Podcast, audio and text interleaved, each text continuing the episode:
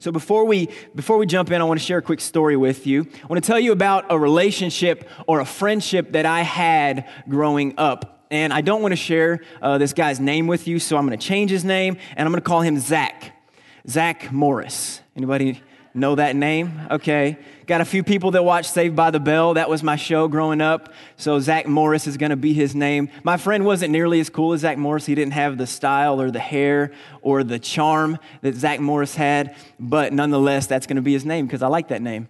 So my friend Zach, we met each other in kindergarten. Okay, we grew up together. We met each other in school. We had the same teacher. Um, we had the same baseball team. Um, as we grew up, I went over and I stayed the night at his house regularly. He was one of those guys that always had the new gaming system, so we would stay up all hours of the night playing Sega Genesis and Sonic the Hedgehog. I remember in Winter Storm 94. Anybody remember Winter Storm 94? Yeah, so I was in middle school at that time we got a lot of a lot of snow. I think it was somewhere around 12 to I don't know 36 inches. My memory doesn't remember that well, but it was a lot of snow. I remember staying the night over, snowed in, and just sledding down um, a hill outside of his house. I felt like we were close. We got into middle school. Uh, we had, still had the same teachers. I had a lot going on. We played basketball together um, some. But then just one day, I felt like out of nowhere, my friend Zach was gone. In fact, I had heard he had been gone for about a week when I finally asked someone what happened to Zach. In fact, I asked a couple people, they didn't know that he was gone. They couldn't tell me what happened to him. But I finally found someone, they said, I think he, I think he went to a private school in Louisville. Now, what's really sad about this story is how long it took me to realize he was gone. But what's even more sad is I can't even tell you how old I was, what year I was. But we'd spent time after time together, what I thought was a great relationship, a great friendship. But as I think about my friendship, my relationship with Zach Morris, I realized that our relationship actually revealed a lot about me as a friend. I was his friend because of circumstance. We went to school together, we had the same classes, we played on the same teams. I also realized that I was a selfish friend. I came to faith when I was nine years old, came to know Jesus Christ as my Lord and Savior. And I don't recall one time throughout our entire friendship me sharing my faith in Jesus Christ with my friend Zach. I don't even recall inviting him to church one time. This morning, I would suggest this to us all that relationships reveal who we are. Our relationships reveal who we are. If this is true, what do your relationships reveal about you? I want you to take an inventory really quickly. Maybe even for some of you, just close your eyes and think about some of the very most important relationships. What relationships do you value the most? What relationships are the top priority for you? For what reasons do you create new relationships? What do your relationships reveal about you. For some of us, the earthly relationships that are the most important to us are the relationship with our spouse or with our significant other. And if I were to ask your spouse, if I were to ask your husband or your wife, how do you feel valued? What would they say? How do they prioritize you in their life? What would their answers be? What would your husband say about you as a wife and the way that you treat them, the way that you speak? To them. What would your wife say about you as a husband on how much time and how much energy you give to them? Maybe for you, the most important earthly relationship you have is the relationship you have with your child or with a parent or a grandchild. What does this relationship reveal about you? Do you make this relationship a priority?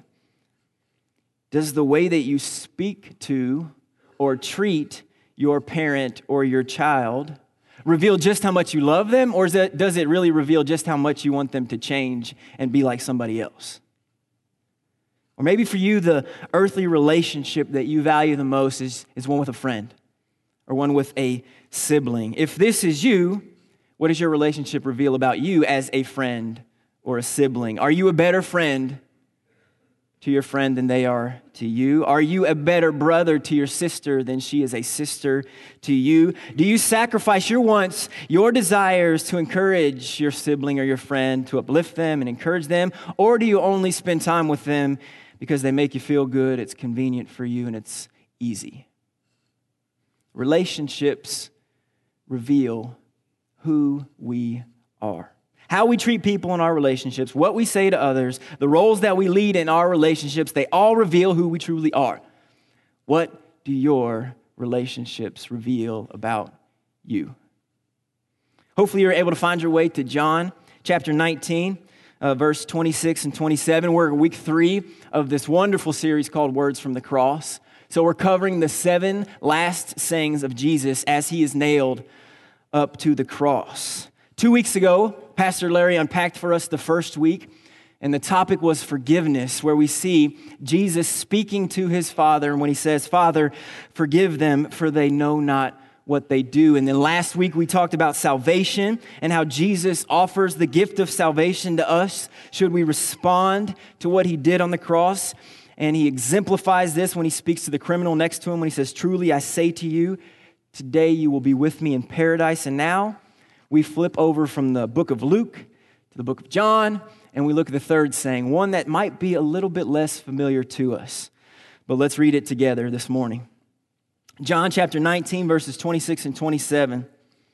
When Jesus saw his mother and the disciple whom he loved standing nearby, he said to his mother, Woman, behold your son. Then he said to the disciple, Behold your mother.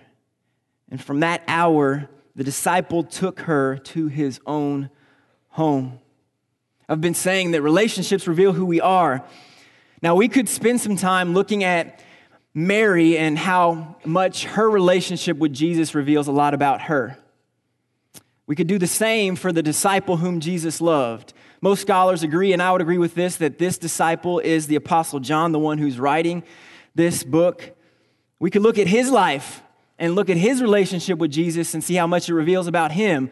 But in the time that we have this morning and from this passage, I would like for us to look at how Jesus' relationship with his mother reveals who Jesus is.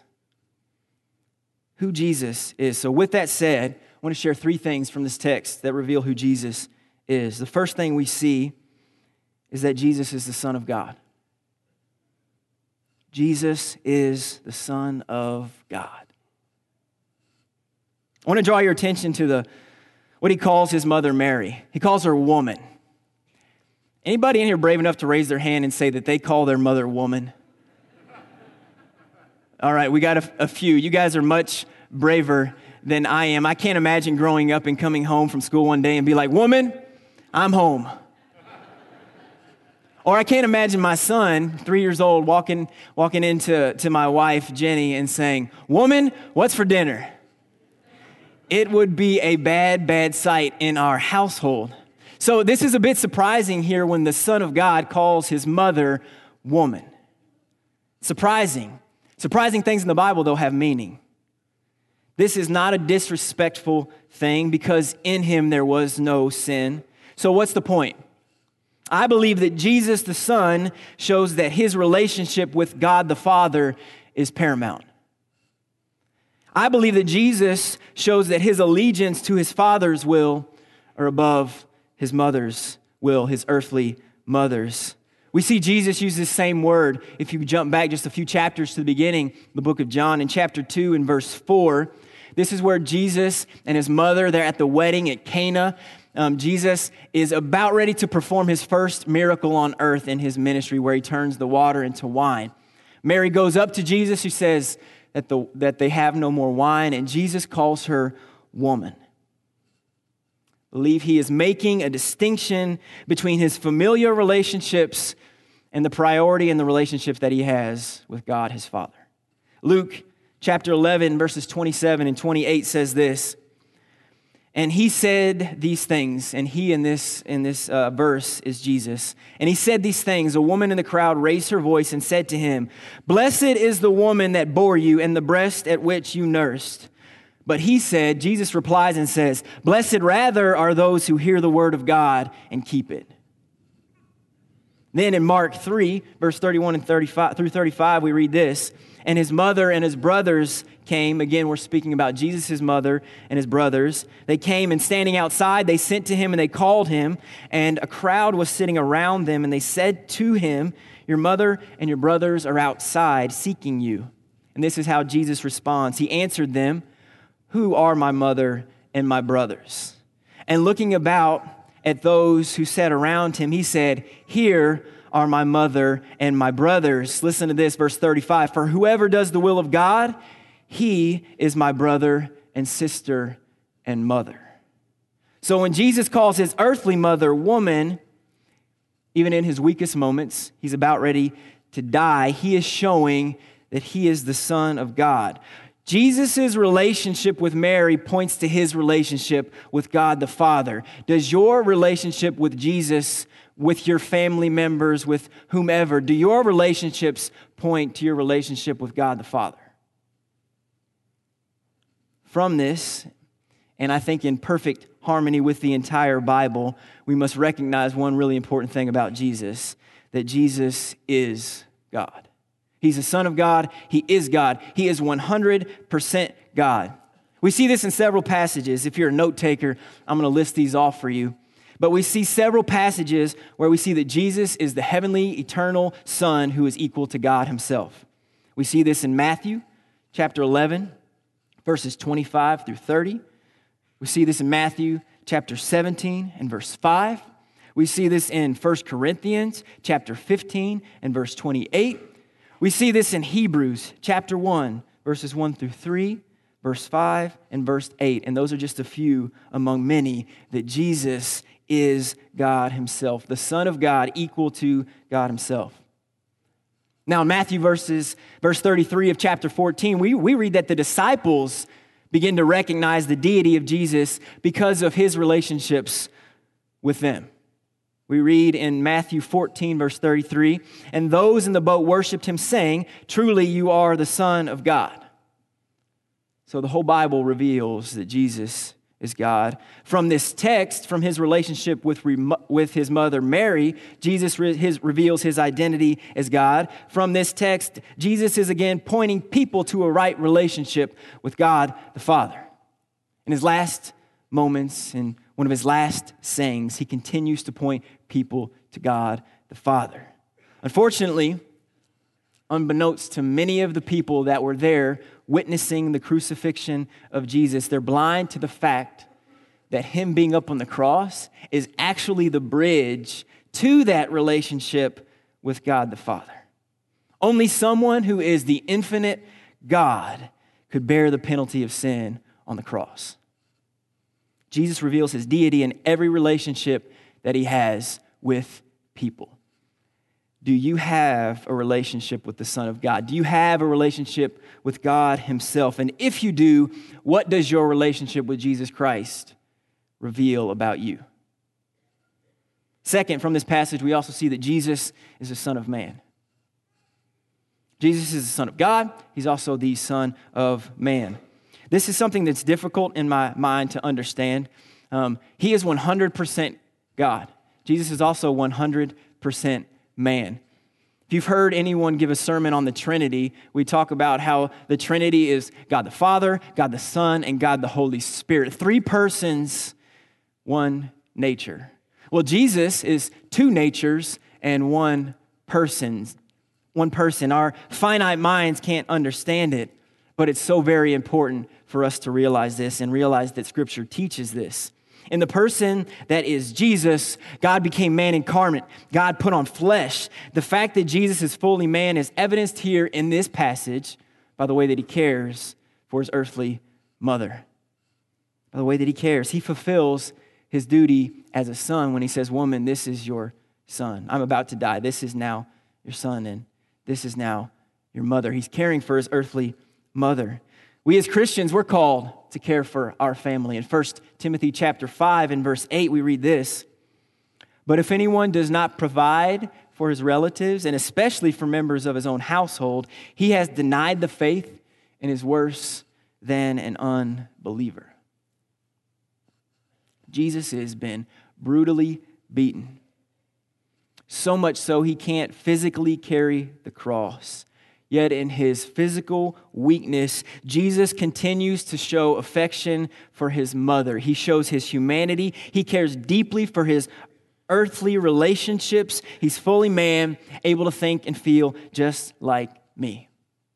Now, if you're like me and you read this passage, some of you may be asking the question why does Jesus have Mary, his earthly mother, go with his disciple rather than having him go with his earthly brothers?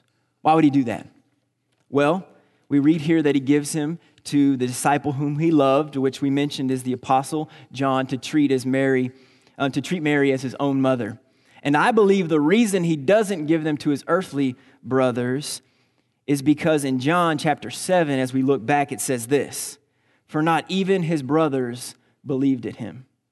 So at this point in his ministry, when Jesus is about to die, even his brothers don't recognize him as Savior and as Lord. And so rather than putting him with his physical, earthly brothers and just taking care of his physical needs, he recognizes the important that his mother needs to have her spiritual needs taken care of, most importantly.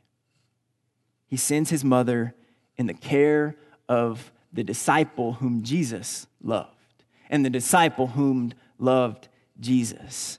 Jesus knew that John believed in him, cared for him, called him Messiah, called him Savior. Now, we talked about why it's so important that Jesus is God. He's the only one who could take on the full brunt of the penalty from God the Father. But why is it important that Jesus is also man? There's several reasons, so many things, but I want to share with you three. Three reasons it's important to recognize that Jesus is fully man, the Son of Man. The first is this to be our representative. To be our representative. In the last song we sang before this, we talked about the last Adam. And this is Jesus. You see, where the first Adam failed, the last Adam, Jesus, succeeded.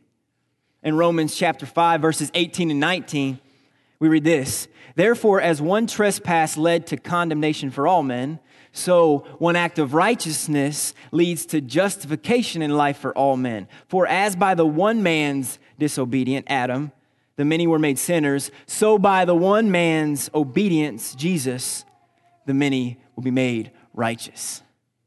He is our representative. He's also our substitute. You see, Jesus, He died in our place. A man died for mankind. When speaking about Jesus, the writer of Hebrews says this in chapter 2, verses 17 and 18. Therefore, he had to be made like his brothers in every respect, so that he might become a merciful and faithful high priest in the service of God to make propitiation for the sins of his people. For because he himself has suffered when tempted, he is able to help those who are being tempted. He is our substitute. He was tempted. He is able to help us as men and women when we are tempted. So he's our representative, he's our substitute, but he's also our example. Jesus put on flesh so that we might strive in this life to be more and more like him. We call this sanctification. When you come to faith in Jesus, you receive the Holy Spirit, and the Spirit now goes to war against our earthly flesh and desires. And that process of sanctification is to look more and more like Jesus Christ. He is our example. In 1 John chapter 2 verse 6 we read this, whoever says he abides in him ought to walk in the same way in which he walked. You see Jesus walked as a man, therefore we try to walk as he walked. He's our representative, he is our substitute, he is our example. Do you know the son of man? Jesus Christ, who is fully man. Do you have a relationship with him? If you do, what does your relationship with Jesus reveal about you? So far, we've seen from the third saying on the cross that Jesus is fully God, he's fully man. But the final thing we see here is that Jesus is our advocate. Jesus is our advocate. An advocate is someone who pleads the cause of another. An advocate is someone who pleads the cause of another. When I played high school football, I think many of you that know me, you know I was the kicker on my high school football team. I had an advocate for me on the high school football team my junior year of high school. As the kicker, my holder, his name was Josh Kelly, my holder was also a wide receiver, but he, he held for me. He was my advocate on the field. You know how I knew that? Because Josh was a super quiet guy. Got along with everyone, was friends with everyone. But on the football field, if anyone tried to say anything or get into my head, Josh turned into a monster. All right? He turned into a monster, and he would tell people, he's like, You don't talk to my kicker like that. Remember one time getting hit late after a kick. And before I could even get up off the ground, five foot eight inch Josh was all up in the face of this six foot three inch lineman and just telling him, hey, you don't hit my kicker. He was my advocate. He pleaded my cause because in reality, I couldn't because I was like 170 pounds and these guys were huge. But he pleaded my cause because he was my advocate. Let's look at Mary in this situation. This is the most difficult time in Mary's life. If your parent tried to empathize, you, I'm sure you can. Imagine your son, the one that you raised, the one that you love, sitting up on a cross, nailed, nails in his hands, nails in his feet, up on that cross, and you're there. Imagine what it must be like to prepare yourself to witness him about to be crucified. It was her most difficult moment, her greatest hour of need. In fact, this moment, I believe, is the fulfillment of Simeon's prophecy that we read about in Luke chapter 2, verses 34 and 30, 35. It says this And Simeon blessed them and said to Mary, his mother, Behold, this child is appointed for the fall and the rising of many in Israel, and for a sign that is opposed. And a sword will pierce through your own soul also, so that thoughts from many hearts may be revealed. So we know that Jesus' physical side gets pierced, but Simeon is saying that Mary's soul will be pierced. And I believe that this is the moment where this takes place.